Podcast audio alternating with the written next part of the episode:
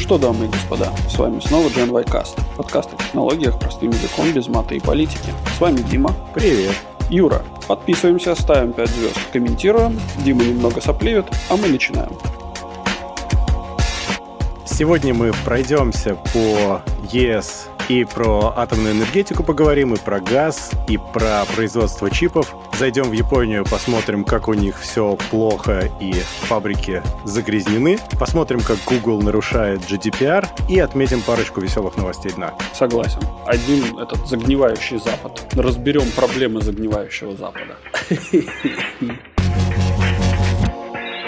Привет, Дима. Привет, Юра. У нас такое спокойное приветствие получилось. И я вот записал шоу-ноуты, то, что ты не понял, что я имел в виду. А я записал про старость. Я, помнишь, всегда говорил, что я слушаю подкасты на 1x, потому что иначе смешно звучит. Ну да. Ты, а, подожди, ты слушаешь подкасты на скорости, на которой они записаны. Да. Ты, Дима, у тебя до хрена свободного времени. Вот. Я понял, что мне в этом году исполнится 40 лет, кажется, если я ничего не перепутал. Я понял, что времени у меня остается все меньше, и я уже слушаю на 1.3. Я тебе так скажу, я планирую немножко прокачать свой скилл и все русские подкасты перевести на 1.75, Ну это а же все вообще английские на нереально. 1.5. Ну, то есть, если я сейчас слушаю английские подкасты на 1, максимум на 1.3, да, потому что я просто тупо не успеваю усваивать то, что там говорится. Особенно, а там часто очень бывают такие акценты, что ты прямо сидишь и такой, такой типа, чё, чё, чё ты только что сказала, ну-ка помедленнее. Но я уже подумываю, что надо бы, да, немножко повысить скилл. Знаешь, ты никогда не можешь сказать, что ты знаешь английский, пока ты не начинаешь полностью понимать черный рэп. А подкасты на 1.7 будут как черный рэп.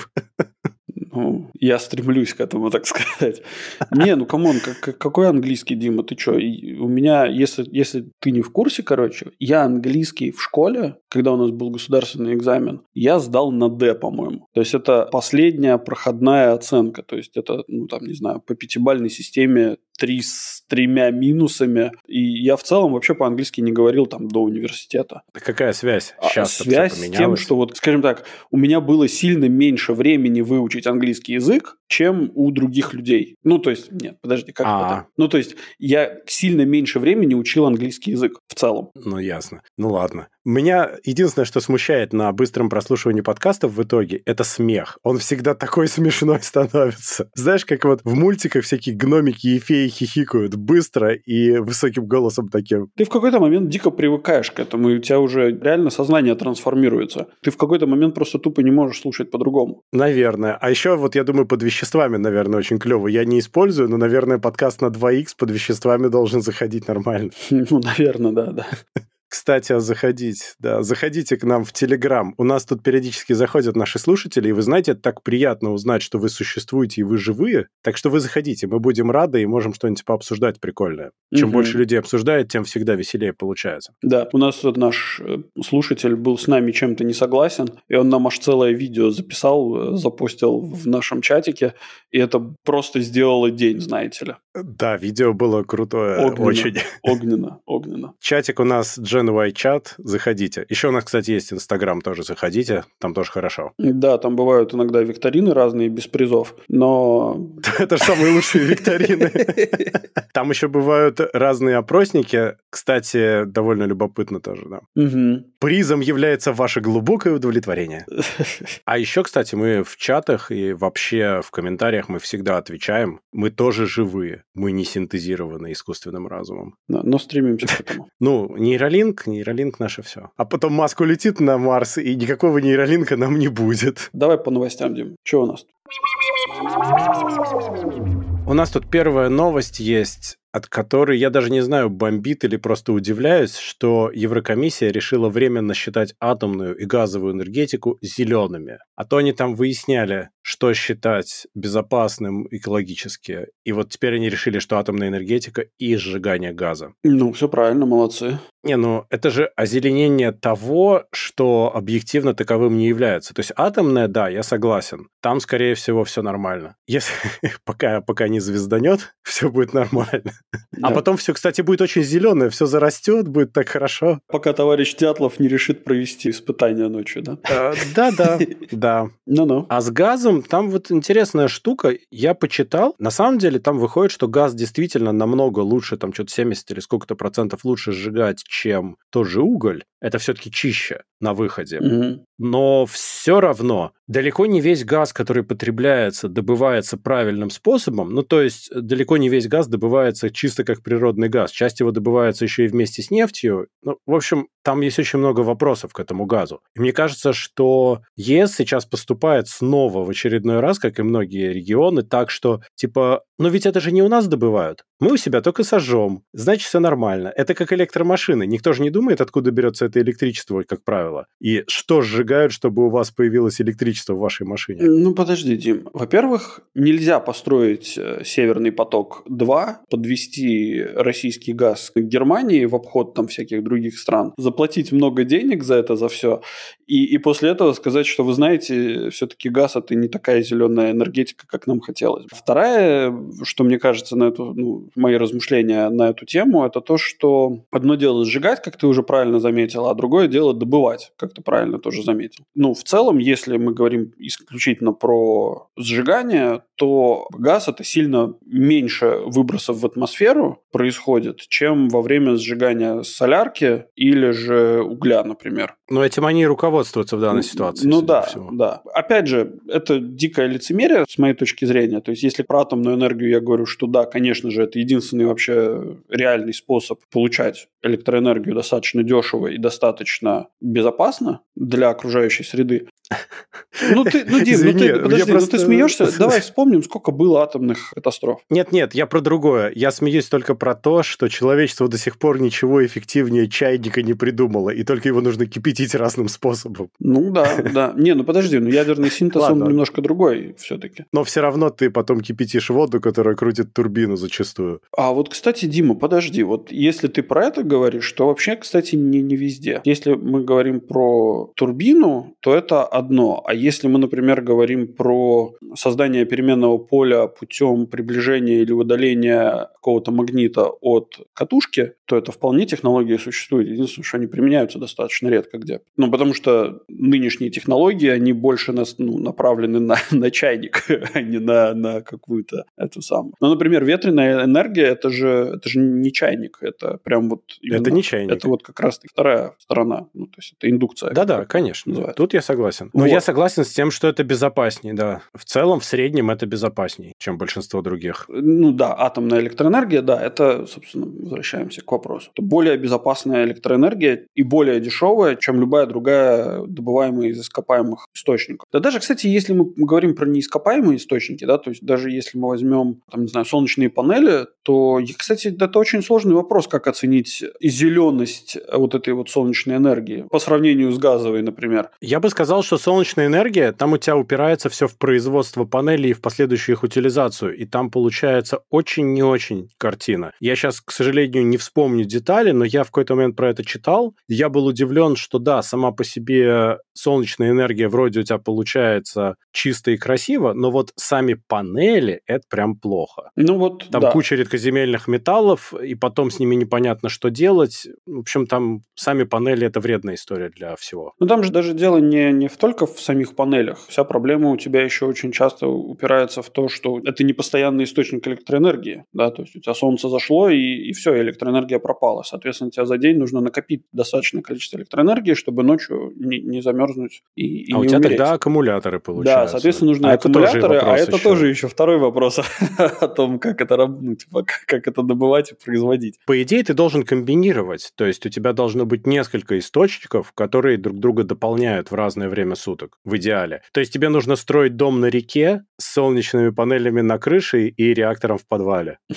Ну вот, собственно, э, в чем прелесть атомного реактора, да, то есть помимо того, что он э, производит отличную э, радиацию, Которая способствует нашей эволюции. да, так она еще и постоянная, то есть ты один раз запустил, и больше у тебя нет возможности его, так скажем, приостановить. Ну, как бы энергии достаточно много. Так вот, возвращаясь, собственно, к новости, у меня есть такое впечатление, что вот именно Еврокомиссия очень сильно была вдохновлена двумя странами, это Франция Франция и, собственно, Германия. Франция, потому что это, опять же, если я не ошибаюсь, одна из немногих стран Европы, которая сделала ставку на атомную электроэнергию. И сколько у них там? Три или четыре, по-моему, атомных электростанций на всю Францию, с помощью которых они еще и продают электроэнергию в другие страны Европы. И Германия, которая недавно достроила в сотрудничестве с... Э, Германия же хочет отказываться от, от чего? атомной энергетики вообще полностью. А, нет, ну подожди, я не про атомную электроэнергию, я говорю про газовую электроэнергию. А, газовую, про, да, конечно. Которые достроили в сотрудничестве с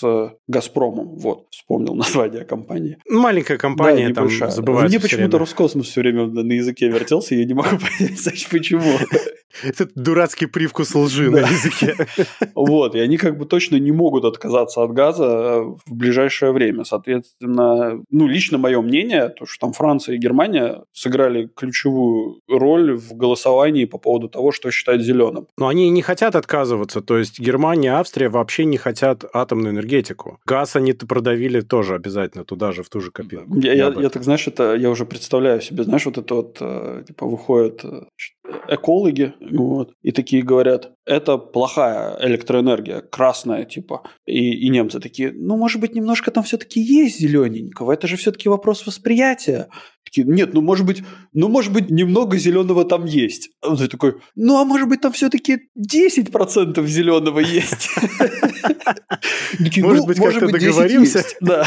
Знаешь, такой торг жесткий был. Я думаю, что там они вот этим все это и, и работает. Лицемерие ли это? Ну, слушай, ну, наверное, лицемерие. Но, опять же, как мне кажется, что очень часто экологи сами пренебрегают многими аспектами э, производства зеленой энергии, в кавычках я сейчас делаю вот этими пальцами э, своими красивыми, делаю воздушные кавычки для того, чтобы объяснить, что я имею в виду, что, что я тут говорю саркастично, что они пренебрегают вот этими аспектами производства зеленой энергии для получения большего резонанса в общественности. Мне кажется, что они не, часто не только пренебрегают, а скорее переобуваются периодически. Потому что, кроме всего прочего, есть такой интересный момент, что человечество на самом деле не обладает достаточной информацией, на мой взгляд. История нормальной науки и история наблюдений не такая большая ну, лет сто, если уж так честно смотреть, да, даже, может быть, поменьше. Соответственно, то, что люди считают законом, который мы теперь знаем, и вот мир работает так, время от времени открывается, что мир работает вовсе не так, а мы просто мало смотрели или плохо смотрели.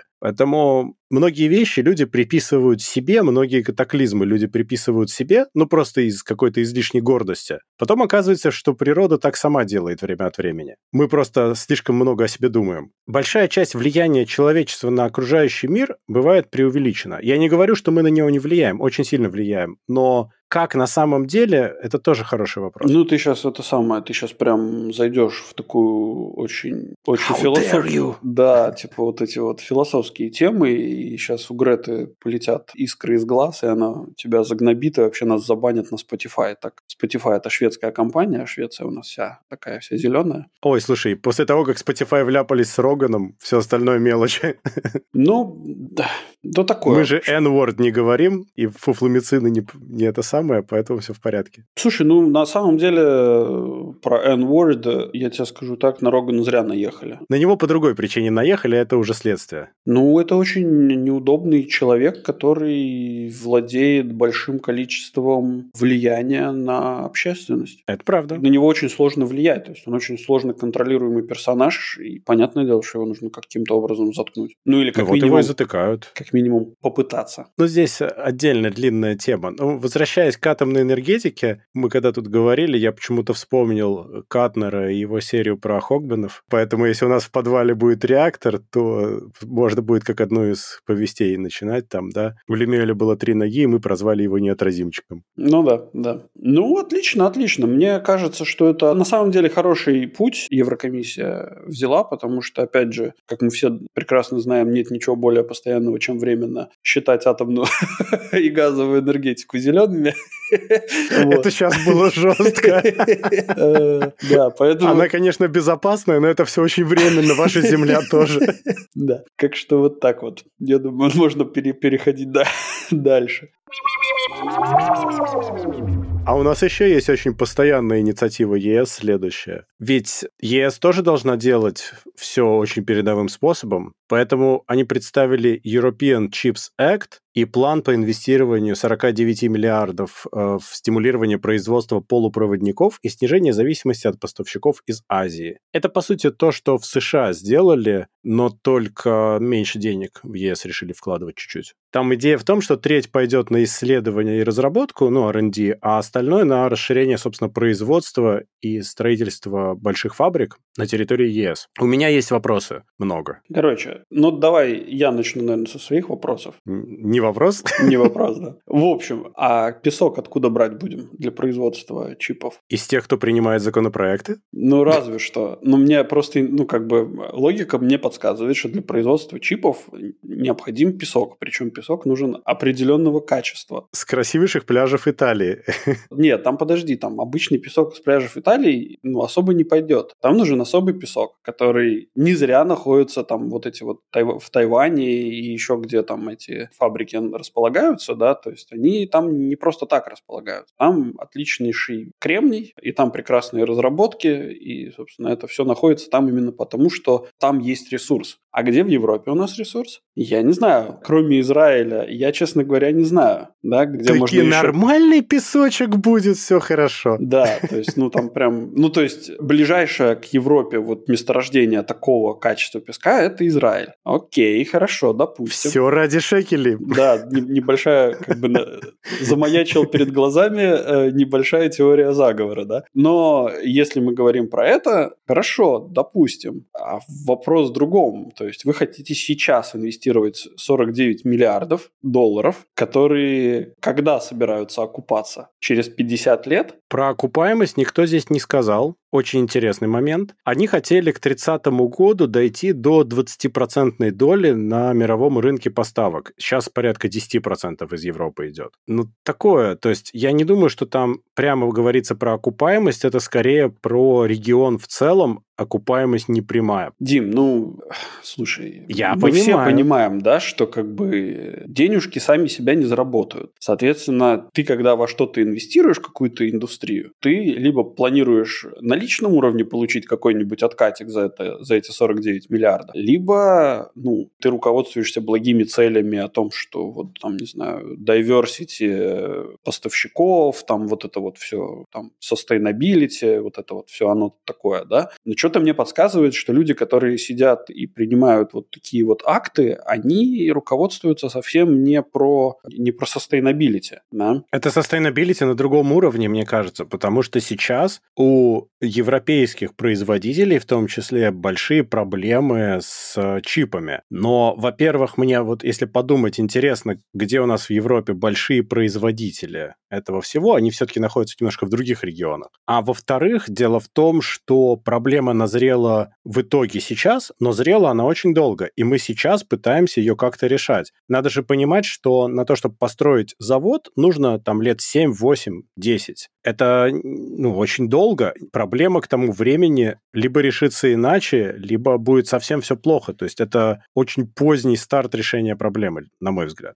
Не, ну может быть это и даст эффект, как я уже сказал, через 50 лет, да, то есть у этого нет ничего плохого заложить этот старт. Но мой вопрос заключается в том, чем конкретно руководствуются люди. И, ну, как бы из того, что я понимаю о сегодняшней политике, я понимаю, что есть некие лобби, которые вот, вот лоббируют такие законопроекты. Соответственно, люди, которые представляют эти лобби, они с этого дела получат комиссию. И это к вопросу о том, о, о коррупции в Европе, да, то есть... Oh, ну, слушай, во-первых, да, конечно. Во-вторых, это теоретически огромное количество рабочих мест, и это популярная сейчас тема. Это как, знаешь, в США, если политик говорит, что он против корпораций, в особенности Facebook и Google, ему большая часть голосов автоматически обеспечена. Здесь та же самая история. То есть, если ты приходишь и говоришь, что ты хочешь решать проблему вот поставок чипов, хочешь вывести Европу там на сколько-то поставок и еще создашь при этом кучу рабочих мест, ты автоматически становишься молодец, и тебя любят немножко больше, чем раньше. Ну, такое, не знаю. Мне почему-то кажется, что на достаточно вредных производствах э, европейцы работать сильно не захотят. С другой стороны, конечно, есть и не европейцы, которые проживают на территории Европы. Начать от стройки. Слушай, тебе сначала надо это много лет строить. Опять же. Потом тебе это надо силами? начинать запускать. На сегодняшний день, чтобы ты понимал, да, самый крупный строительный бизнес, который оперирует в Европе, имеет турецкое происхождение. Как тебе такое? Ну, мне отлично. Мне нравится Турция, там тепло. Да, очень. Если так смотреть, то что сейчас происходит? В разных регионах пытаются абстрагироваться от других регионов, понимая, что ковид показал, что глобальные логистические цепочки очень опасны. То есть они разрываются на удивление легко и потом восстанавливаются предсказуемо очень долго. Соответственно, вот это вот попытка абстракции. С другой стороны, эта попытка абстракции, она дробит мир, который несколько десятилетий старался объединиться. Мне это не нравится. Ну, да, в целом мне тоже. Я не понимаю, как это должно произойти. Ну, наверное, наверное, есть какой-то план. Более того, я за децентрализацию принципиально в данном случае, потому что это разумнее, это не зря так было сделано. Я понимаю, что неэффективно делать условно материал на одном заводе, пластины на втором, чипы на третьем, сборку на четвертом, упаковку на пятом, как сейчас происходит. И они все в разных регионах находятся, как правило. За исключением пластин, наверное, и, собственно, чипов, потому что там сложно возить. Ну, Советский Союз очень, по-моему, четко показал неэффективность такого производства. Советский Союз, мне кажется, показал неэффективность плановой экономики, потому что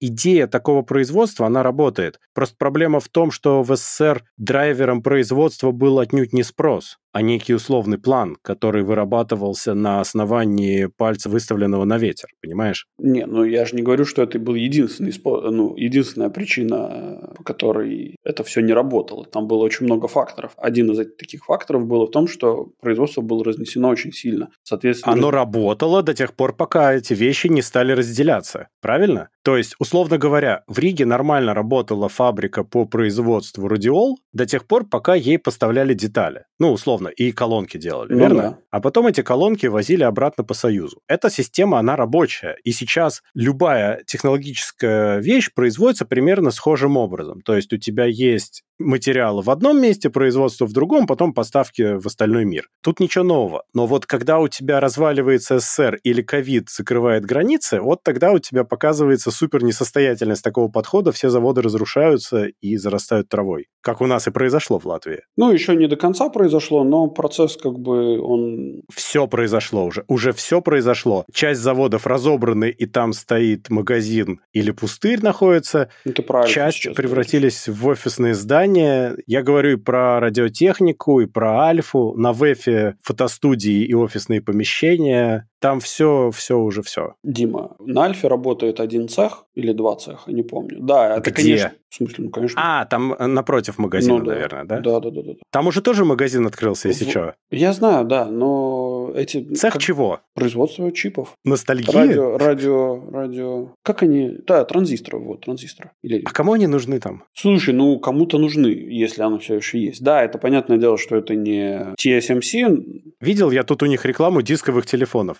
Я не шучу. Ну, я, я, да. Я не говорю, что это какое-то высокотехнологичное э, этот самый, э, производство, но какие-то потребности каких-то ну, в резисторах, транзисторах и так далее, они закрывают, и это неплохо. Это неплохо, но это какие-то вообще, это какие-то осколки просто того, что было. Я об этом. Да-да-да. Я, я, наверное, сейчас буду говорить как заправский этот самый представитель латышской диаспоры, назовем это так. Вот. Но на момент развала Союза, ну, то есть, когда Союз развалился, потребность в латвийской радиоэлектронике, она пропала для Союза, а для Европы она еще не появилась. Соответственно, ну, в Европе уже свои были, да, то есть, то есть Латвия оказалась не удел с обеих сторон. И материалов нет. Ну, материалы, может быть, и можно было бы наладить какие-то поставки там откуда-то. Это не, не такая большая проблема, то есть это самая большая проблема не в производстве, самая большая проблема это в рынке сбыта. А сбывать оказалось некуда. И, соответственно, производство у тебя окончательно загнулось. Тут очень много можно рассуждать на эту тему. Я ни в коем случае никого не хочу оправдывать. Я считаю, что убийство экономики латвийской, оно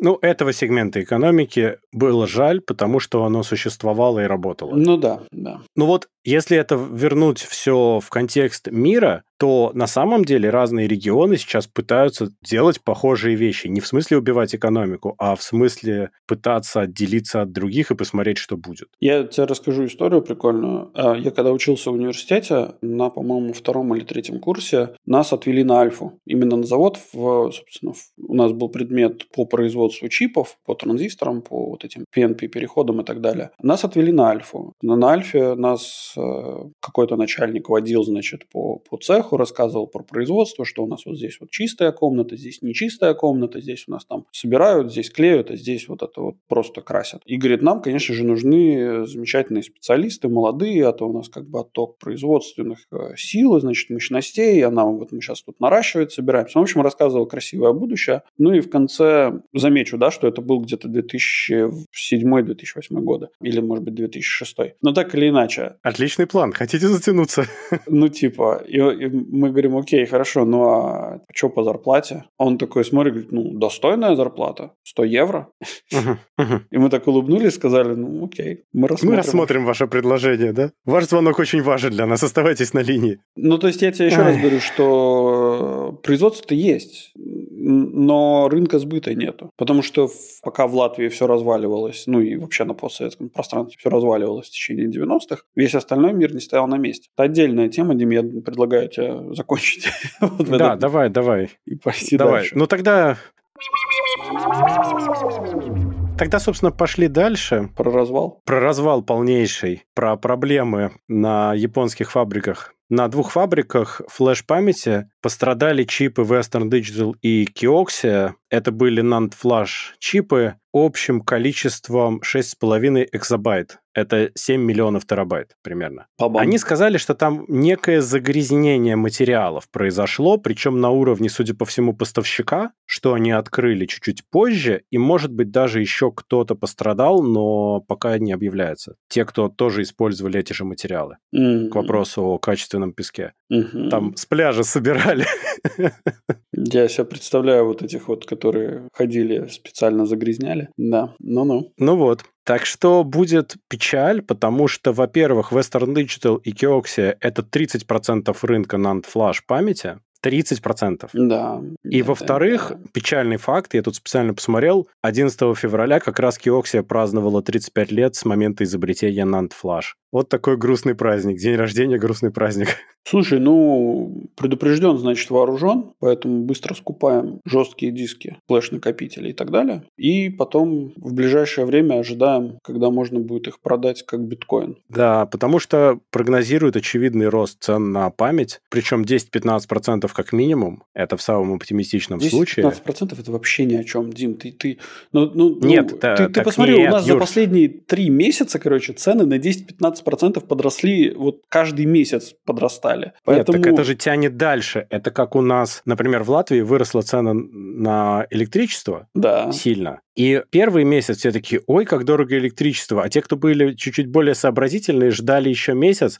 И вот теперь оно докатилось до абсолютно всех цен на все. И вот здесь будет то же самое, потому что это на исходные вещи цена подрастет. А вот на конечные продукты цена вырастет существенно больше. Ну, Может да. быть и больше, чем 10-15%. Но в итоге подорожают и компы, и телефоны, и все что угодно. Ну, ожидаемо. Просто потому, что будет недостаток памяти. Да. Теперь вопрос. Не думаешь ли ты, что это было сделано специально, Дмитрий, для того, чтобы повысить продажи? Точнее, уменьшить продажи, но при этом повысить выручку? Да нет, зачем? Я не вижу смысла, потому что с чипами сейчас и без этого все нормально происходит. То есть я же высказывал этот тезис о том, что условный вот этот чипок, чипок? чипоколыпс, который происходит, чипок, да, он в какой-то мере выгоден, и он будет поддерживаться и дальше, и совершенно очевидно, что цены на те же видеокарты и на прочее оборудование уже никуда не опустятся, потому что это супер выгодно, люди все равно покупают. И даже если сейчас кто-то сможет произвести достаточное количество, ему нет резона ставить цену ниже, и ему нет никакого резона закидывать рынок огромным объемом продукции, когда можно выпускать по чуть-чуть и снимать самые сливки и прочую сметану. До тех пор, пока это не... Пока крупные производители электроники электроники, HP, там, не знаю, назови любую, короче, you name it. Пока они, наконец, не взбунтуются и не скажут, вы не охренели в конец? Слушай, ну им это самим выгодно, понимаешь, Нет. тоже. Как нет? Как нет? Смотри, им сложнее стало производить, но у них цены тоже выросли в итоге. И им это тоже нормально в итоге. Дим, окей, хорошо. Когда мы говорим про корпоративный сегмент, там как бы вопросов нету, да, то есть в любом случае э, будет потребность э, в закупке э, всех необходимых деталей и так далее. Когда мы говорим про потребительский сегмент, если у людей нету возможности, просто финансовой возможности выкупить а, что-либо, то это будет сильно... Короче, это замкнутый, как это, круг, да? Смотри, ну то есть у тебя есть сервисы в корпоративном сегменте, которые требуют наличия чипов, и у тебя есть... Не, корпоративный ты оставь, там просто есть деньги, и Да, ты но в любом корпоративный- случае купишь, потому что тебе надо работать. Да, но корпоративный сектор, он очень сильно завязан на потребительском секторе. Соответственно, если у потребителя появилась, скажем так, из-за невозможности потребителя воспользоваться сервисами, купить продукт для как бы, использования сервиса, соответственно, у тебя начинаются уменьшения прибыли в, собственно, корпоративном сегменте. То есть это, это замкнутый круг. Как ты зашел с нестандартного отверстия? Окей. Ну, то есть, и в какой-то момент это повлечет за собой вот это вот недовольство корпоративного сегмента тем, что, ну, вот этих больших производителей, тем, что, ребята, не, не, не, не пора ли нам, пора, пора, пора, пора. Да вот А, ты прав, ты прав, тут я соглашусь. Но все равно, смотри, еще раз, моя мысль в том, что корпоративный сегмент все-таки достаточно абстрагирован от этого, а вот энд-юзеры не надо недооценивать, потому что если мы даже не будем брать про потребление сервисов, а мы возьмем про прямое потребление железа. Ну вот сейчас, например, сколько начали стоить консоли, видеокарты, компьютеры, как следствие, хорошие, я имею в виду не офисные вот эти вот кофемолки, которые стоят в Мгм. магазине на полке, а нормальные. Там же цены немного неадекватные, правильно? Мгм. Все почему? Потому что ограниченный выпуск, и есть люди, которые перекупают и перепродают по завышенным ценам. Мгм. Следовательно, если бы люди не могли купить это, этот бы рынок не сработал. Сейчас перепродажа работает уже второй год совершенно замечательно. Они все просто процветают, к сожалению. А еще ко всему прочему, большие игроки типа Sony с этого в итоге выигрывают, потому что ты обратил внимание, что Sony решили продавать напрямую, чего они раньше никогда не делали. Таким образом, они обходят весь ритейл на повороте.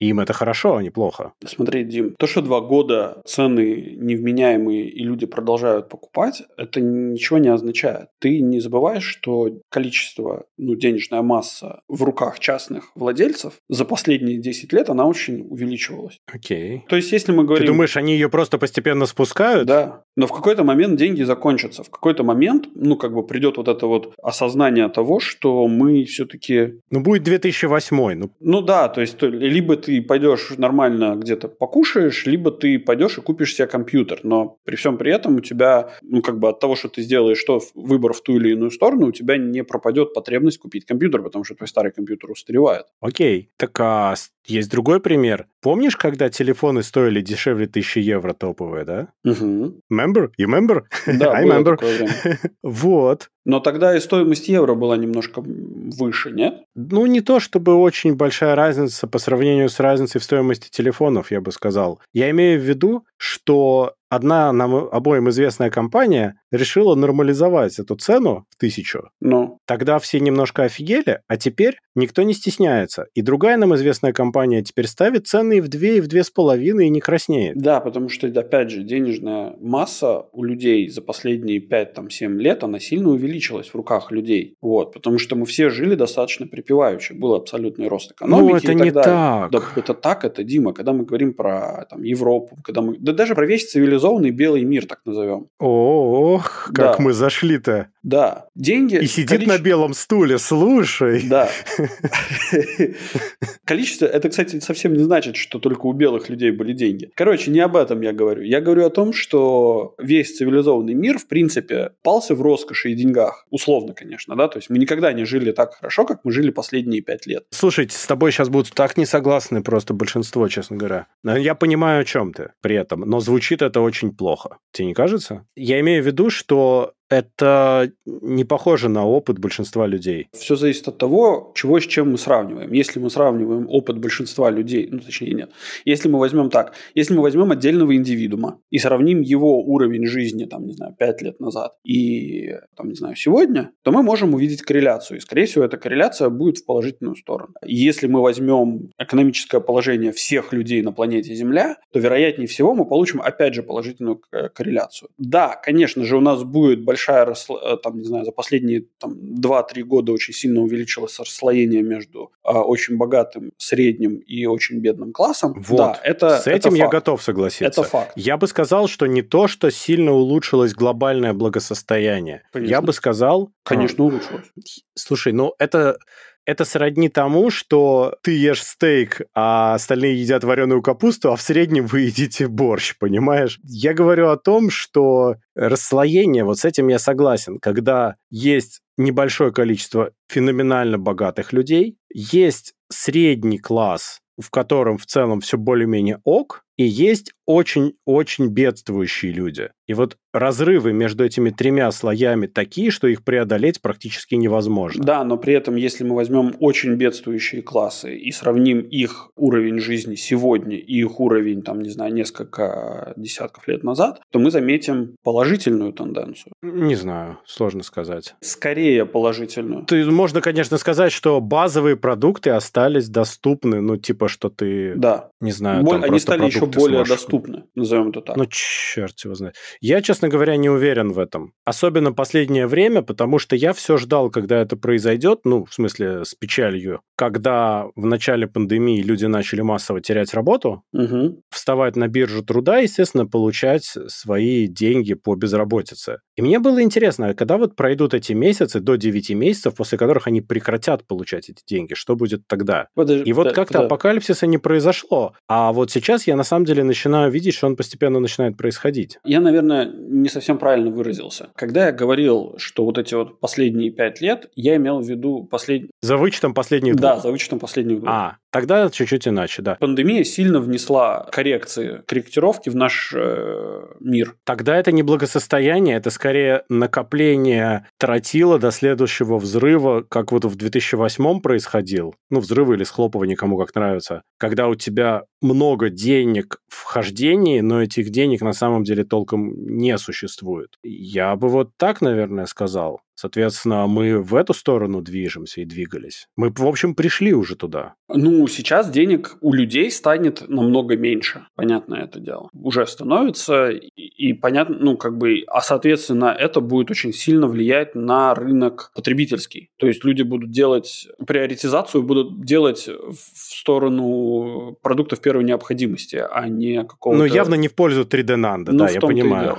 Вот. Ну и, соответственно... Хотя у кого какие необходимости, конечно. Ну, да. Ну, то есть да. ты хочешь сказать, что инвестиции во флеш-память – это хорошая тема сейчас? Ну, в целом, я считаю, что это неплохо. То есть, если сейчас что-то купить ну, на, по достаточно адекватной цене, я не думаю, что она очень сильно упадет, а в будущем, скорее всего, пригодится. А я вот как раз себе в PS5 хотел купить SSD, поставить. Думал, вот знаешь, там одна компания выпускает другая, цены пошли потихоньку вниз.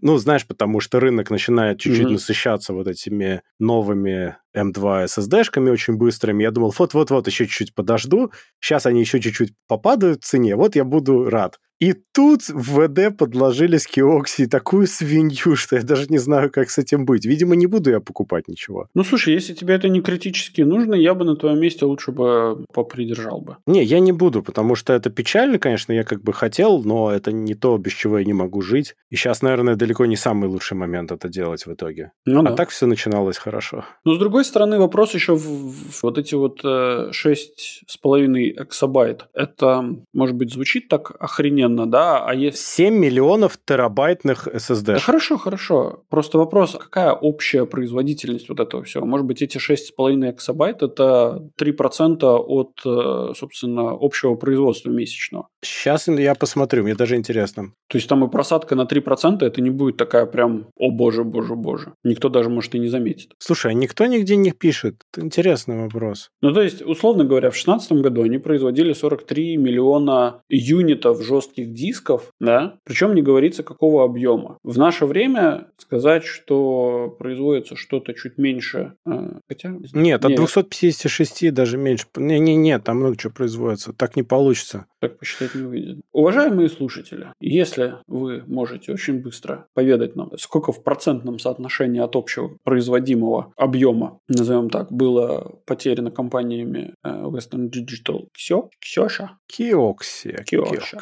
Кёша. Кёша. Вы нам напишите, пожалуйста, и мы поддержим вас большим пальцем вверх. О, вы нам напишите в наш чатик, приходите. Да. GenY чат. Угу. А мы поставим вам большой палец вверх. Такой большой гетеросексуальный, гендерно-нейтральный палец вверх. Гендерно-нейтральный палец. Это хорошо, я готов. Я думаю, переживем и этот кризис. Да, главное, чтобы атомная энергетика нас не доконала. Газовая. Да, уж. Насчет тех, кто нас хочет доконать, тут внезапно Google Analytics нас хочет доконать. Давай, ты очень сильно хотел на эту тему побомбить. Бомбеж заключается вот в чем. В Европе, как мы знаем, существует GDPR, который призван регулировать то, как наши с вами данные обрабатываются, хранятся и так далее. Очень жесткая вещь, и все, кто работают в рамках ЕС, должны его соблюдать. Более того, если это не ЕСовская компания, которая работает с ЕСовскими клиентами, она тоже должна это соблюдать. С другой стороны, у нас есть Google, который делает Google Analytics, то есть это сборка статистических данных о пользователях сервисов. Ну, неважно, посетитель вашего сайта, например. Соответственно, там хранится, сохраняется очень много данных о каждом пользователе постоянно. Австрия и вслед за ними Нидерланды сказали, что это очень плохо, так нельзя, это нарушает GDPR, потому что эти данные потом передаются в США. Жалобы подала NOYB, я не знаю, почему она так называется, я позабыл, но это Европейский центр цифровых прав из Австрии mm-hmm. организация. Она подала больше сотни жалоб на эту тему, и суть в том, что вот, например, на некий сайтик человек заходит, о нем собирается постоянно куча трекинговых данных, включая и IP, и платформу, и там операционку, и так далее, и так далее, которые передаются потом в США. Черт его знает, как они говорят, кто их там смотрит. К тому же Google попадает под юрисдикцию США, и спецслужбы могут спокойно получить эти данные. Все очень плохо, мир опасности. атомная энергетика не сравнится с опасностью от Гугла. Но если серьезно, то Google при этом сказал, что эти все данные, конечно, они есть, но с другой стороны IP там анонимизируется и так далее. Но в целом они не смогли адекватно объяснить, какие меры они предпринимают, чтобы такого не происходило. Я считаю, что проблема существует, и одновременно она высосана из пальца. В том плане, что Google Analytics это, наверное, одно из меньших зол в мире слежки за людьми и трекинга людей. У меня странный вопрос. Почему Австрия и Нидерланды против того, чтобы компания, находящаяся в Соединенных Штатах, собирала IP-статистику по посещениям сайтов? Не только IP, там же еще много о тебе данных. Ну каких? А, Где у тебя мышка дело? находится? Там, а, не только, нет. Там, по сути, твой цифровой фингерпринт. То есть тебя по этим данным можно скоррелировать с тобой же при других действиях онлайн. Тебя можно довольно эффективно оттрекать таким способом. Ну окей, хорошо, но... Им не нравится, что эти данные могут попасть не просто в США, а дальше они по запросу попадают в соответствующие органы надзорные Соединенных Штатов, и что с ними там делают дальше, никто не знает. Или мы, наоборот, мы знаем, но не хотим об этом говорить, потому что это стыдно. А у нас есть GDPR, который говорит, что наши данные нужно защищать и охранять. Хорошо. И вот здесь вот получается нестыковка, потому что данные тупо утекают. А, ну то есть, э, если Google возьмет и установит свои сервера внутри, собственно, Европы, все остальные заткнутся и скажут, ну, окей, теперь они не утекают. Да, причем не просто Google установит свои сервера в Европе, а Google установит свои сервера в Европе, и эти сервера не будут лить данные вне Европы, И это будет э, собственность подразделения Гугла, которая будет попадать под юрисдикцию ЕС, а не США. Тогда все успокоятся. Но они успокоятся еще после того, как там будут эти данные немного анонимизироваться. Mm-hmm. Потом еще окажется, что вот э, пользователи в Англии должны иметь свои сервера, пользователи в Нидерланды должны иметь свои сервера, пользователи в Роттердама и пользователи этих самых Амстердам. Осло, они Глазго должны... и Роттердам, а, да, да. они, а... они, они должны иметь свои сервера, и в каждом из этих городков обязательно должен быть находиться свой офис э, Google Analytics. Ну, постой. Чтобы они... Ну, до какого момента... Э, я до... про Англию вообще не до говорил. Коли. А... До Коли.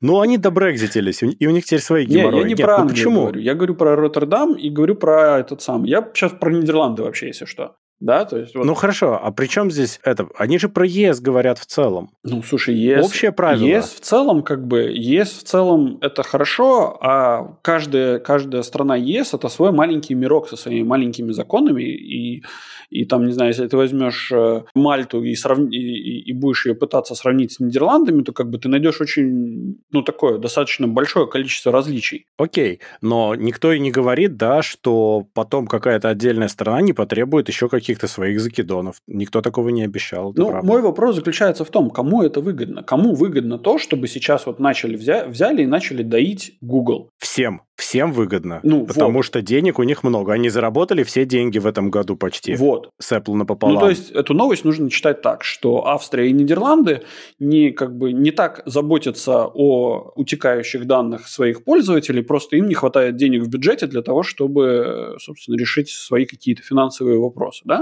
Я об этом. Ну, то есть, мы вот так должны читать эту новость. Есть еще такой момент, что тут Facebook в своем отчете перед инвесторами, они еще упомянули такую вещь, что есть при текущих реалиях вероятность, что им придется отказаться от работы в ЕС, потому что, опять же, вот давление всех этих регулирующих органов, GDPR, законодательства и так далее, оно слишком высоко и слишком велики риски. То есть это на самом деле сильное давление, и, естественно, для ЕС будет выгоднее, если эти сервера и эти компании будут находиться в рамках ЕС и будут платить налоги сюда, конечно. Ну, сделайте нормальную налоговую систему, все будет нормально работать. Ну и опять же, тогда вспоминаем э, Google, да, на который периодически наезжают в России. Одноразово наехали в Китае, как бы после чего Google ушли из Китая. Ну, там просто наехали сразу сильно, там прям ну, с да, козырей там, наехали. Там, с четырех тузов пошли. Вот. вот. И четверо руководителей Гугла решили, что не хотят они так больше. Ну да.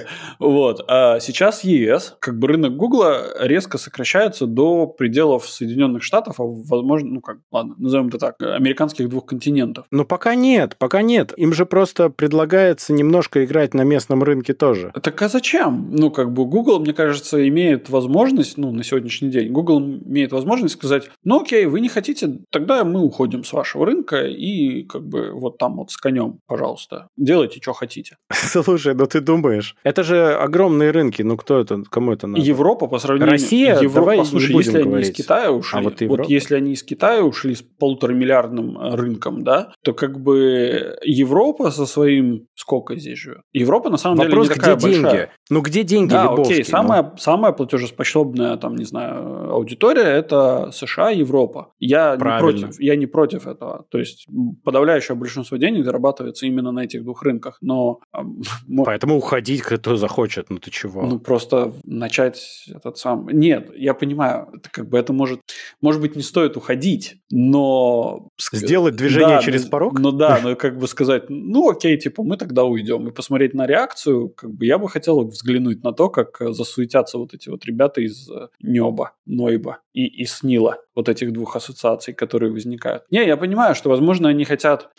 Короче, я не верю, я не верю в заботу вот этих вот ассоциаций и вообще Евросоюза о человеческих ценностях. Я вижу в этом исключительно корыстный какой-то элемент, который, ну... Ну, у тебя какие-то такие мрачные декадентские взгляды на да, все. Ты да, так прямо... я прям, да, последнее время я прям не очень. То есть ты не хочешь поверить в то, что они действительно не хотят, чтобы данные граждан ЕС утекали куда-то, где не работают те законы, которые приняты в ЕС. Нет, я не это хочу сказать. Я хочу сказать, что... Я хочу сказать, что... Как это сформулировать-то правильно было? Чтобы, чтобы достаточно аккуратно это было и, и... Ну, по сути, все ради шекелей, и платите налоги здесь, и мы будем с вами дружить. Нет, я просто не вижу разницы между тем, что эти данные будут утекать куда-то за пределы ЕС, и эти данные будут утекать внутри ЕС. Да? Большая разница. Я, я могу понять, например, что если вот, этот вот, вот эти вот ассоциации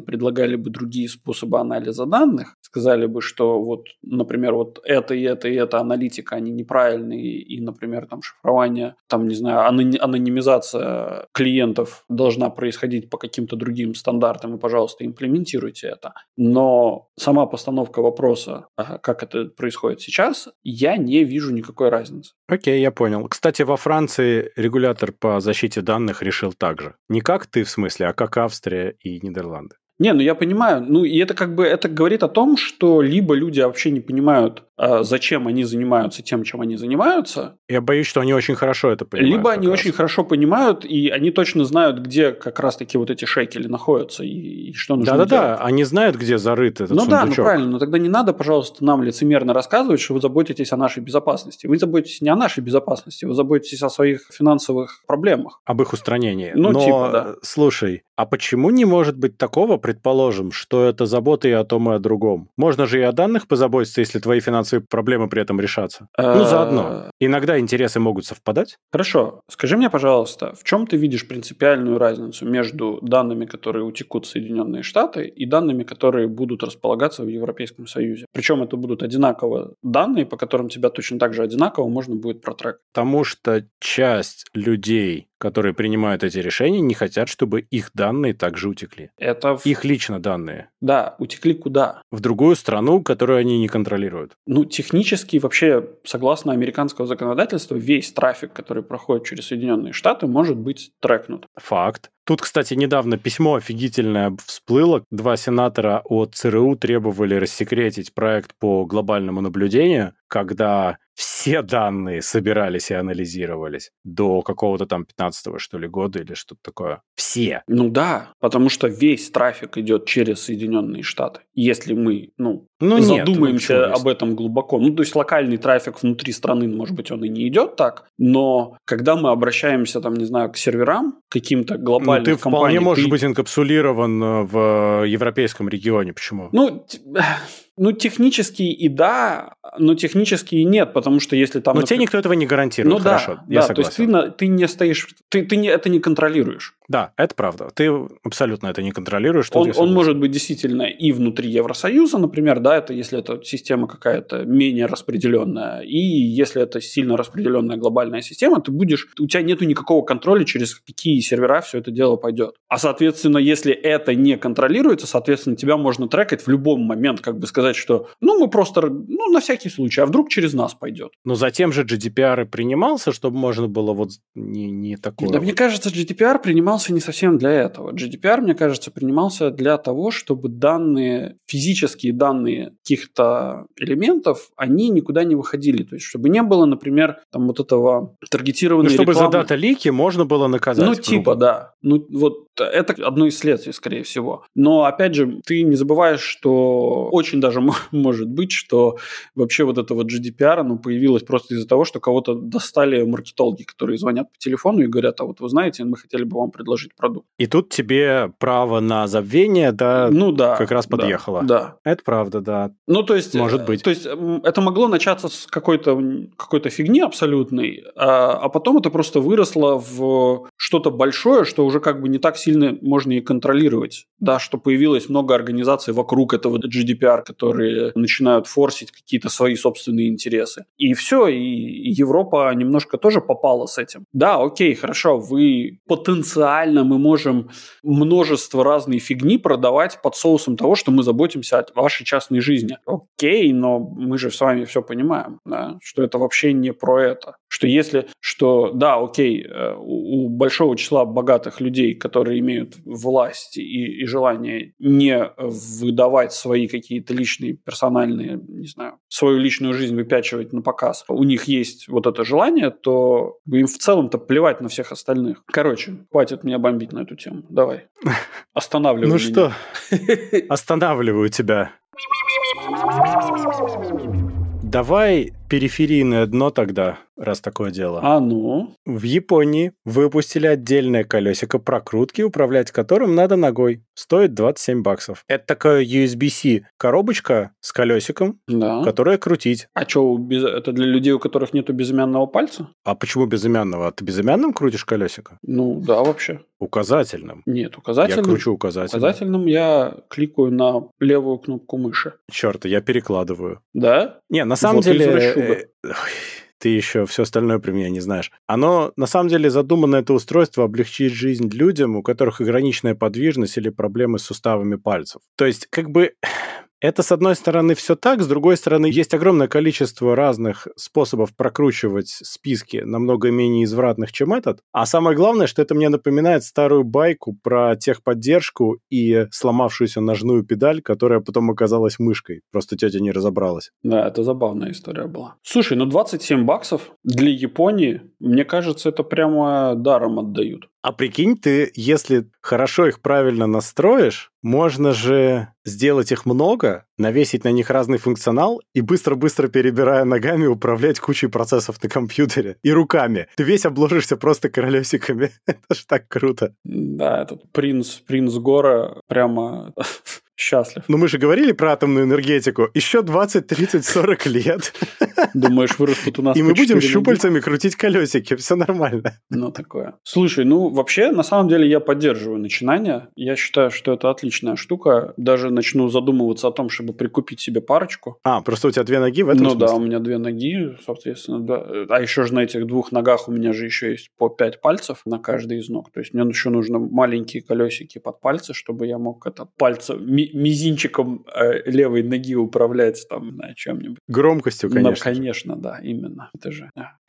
незаменимо, так сказать. Незаменимо. Ну, весело. Но с другой весело. стороны, всякой дикой периферии должно быть больше, это иногда очень прикольно. Но я на самом деле считаю, что не зря это выпустили в Японии, вот, потому что у самурая, как и у колесика, которое для прокрутки как бы нету цели, есть только путь, да? Вот. Слушай, никогда в жизни не думал, что можно сравнить самурая с колесиком прокрутки. Вот. Но да, да, я считаю, что вот это неспроста, неспроста все это в Японии придумали. Это гениально. Да.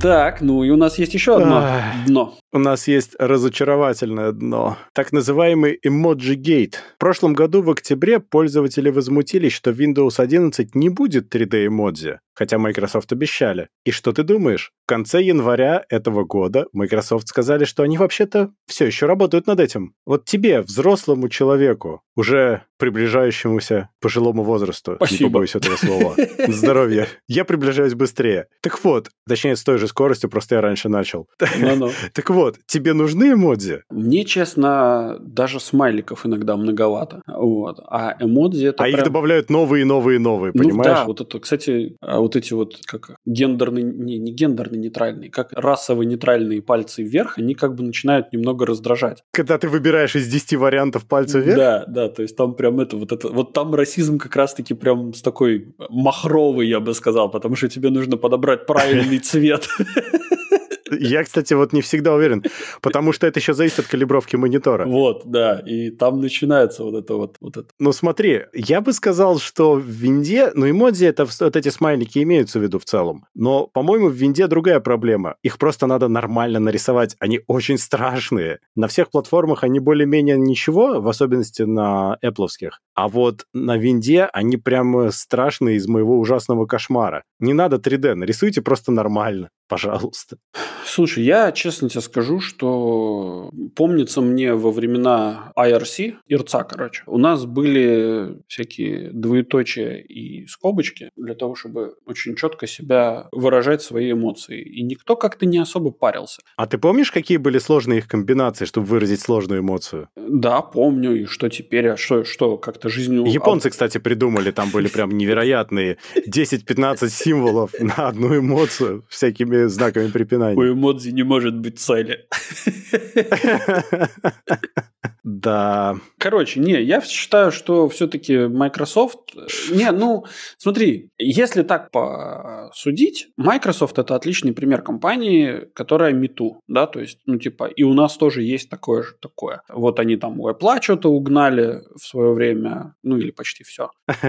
Да не все, много, И если сейчас 3D-эмодзи есть у Apple продуктов, то 3D-эмодзи должны быть, в принципе, и на Microsoft продукт. А, а Microsoft достаточно состоятельная компания, чтобы нанять дизайнеров, чтобы тебе просто тупо рисовали 3D-эмодзи. Поэтому... То есть ты хочешь сказать, что там кто-то бьется в истерике и кричит, я хочу тоже 3D-эмодзи? Конечно. А люди смотрят и говорят, и мы хотим, все хотим 3D-эмодзи, почему у нас еще нету? Мне даже кажется, что это этот конкретный человек внутри Microsoft, это Стив Балмер. Не, он уже все, по-моему. Но он, он как бы отдельно, но бьется, продолжает там. Просто здесь-то возмутились пользователи в первую очередь, что им не довезли. Это же, понимаешь, selling point операционной системы. Кому что, а людям эмодзи. Да я вообще считаю, что нужно вообще вот эту вот там контрольную панель, там вот это вот все нужно выпилить, оставить просто тупо текстовый редактор и 3D эмодзи, и все, короче, в который, ну, типа, причем в редактор только эмодзи можно вставлять. И скрепка, чтобы вокруг да, прыгала. Да, да, да, да. Именно. А скрепку оскорбительного 2D. Именно, вот именно 2D, оскорбительно, прям вот. Да, да, да. Да. Ну, что могу Причем иногда дергается и подгружается. Потому что тебе надо купить нормальный компьютер, а не вот это вот. Surface так сказать. Слушай, ну да, я на самом деле считаю, что так оно и должно быть. Что Microsoft э, двигается в правильном направлении. Не надо вот эти вот глупые баги, короче, вот эти вот дорабатывать, которые у них постоянно в, в их операционке. Это все от лукавого. Дорабатывать ничего не надо, надо просто 3D-эмодзи впихивать. Знаешь, там это, о, у вас опять вернулся назад этот синий экран смерти, зато у нас есть 3D-эмодзи. Просто на синий экран надо выводить... Кстати, ты знаешь, что ведь на синем экране там ведь смайлик-то двоеточие и скобочка. Да. А почему там нет 3D эмодзи? Действительно, это бы очень сильно порадовало, так сказать, людей, которые глядят в этот экран. Причем это должно требовать GPU рендеринга, и если у тебя что-то хуже, чем новая видеокарта, у тебя синий экран не загружается. А вот это прямо... Слушай, это ты, ты знаешь, да, что вот за такие предложения вообще для людей отдельный котел в аду, да? А в некоторых корпорациях за такие идеи премии должны выписывать. Я вижу в тебе вот этого такого прожженного корпоративного этого кровавого э, диктатора. Есть в тебе вот это вот что-то. Все-таки работа на кровавый enterprise все-таки дает о себе знать. Но хорошие же идеи появляются, дельные. Согласен. На этой позитивной ноте мы с вами прощаемся. Подписывайтесь на наш подкаст по ссылке в описании или ищите нас на всех подкаст-площадках интернета. Рассказывайте о нас вашим друзьям, врагам, коллегам и просто людям на улице. Ставьте нам хорошие оценки, оставляйте ваши комментарии, которые будут греть наши сердца всю эту неделю до следующего выхода вашего любимого подкаст-шоу Gen Y Cast. А если хотите поддержать этот проект, можете это сделать, став нашим патроном по ссылке в описании. Сегодня вместе с вами в основном бомбили на тему Европейского Союза Дима из Латвии. Пока. И Юра с острова Мальта. Всем пока-пока.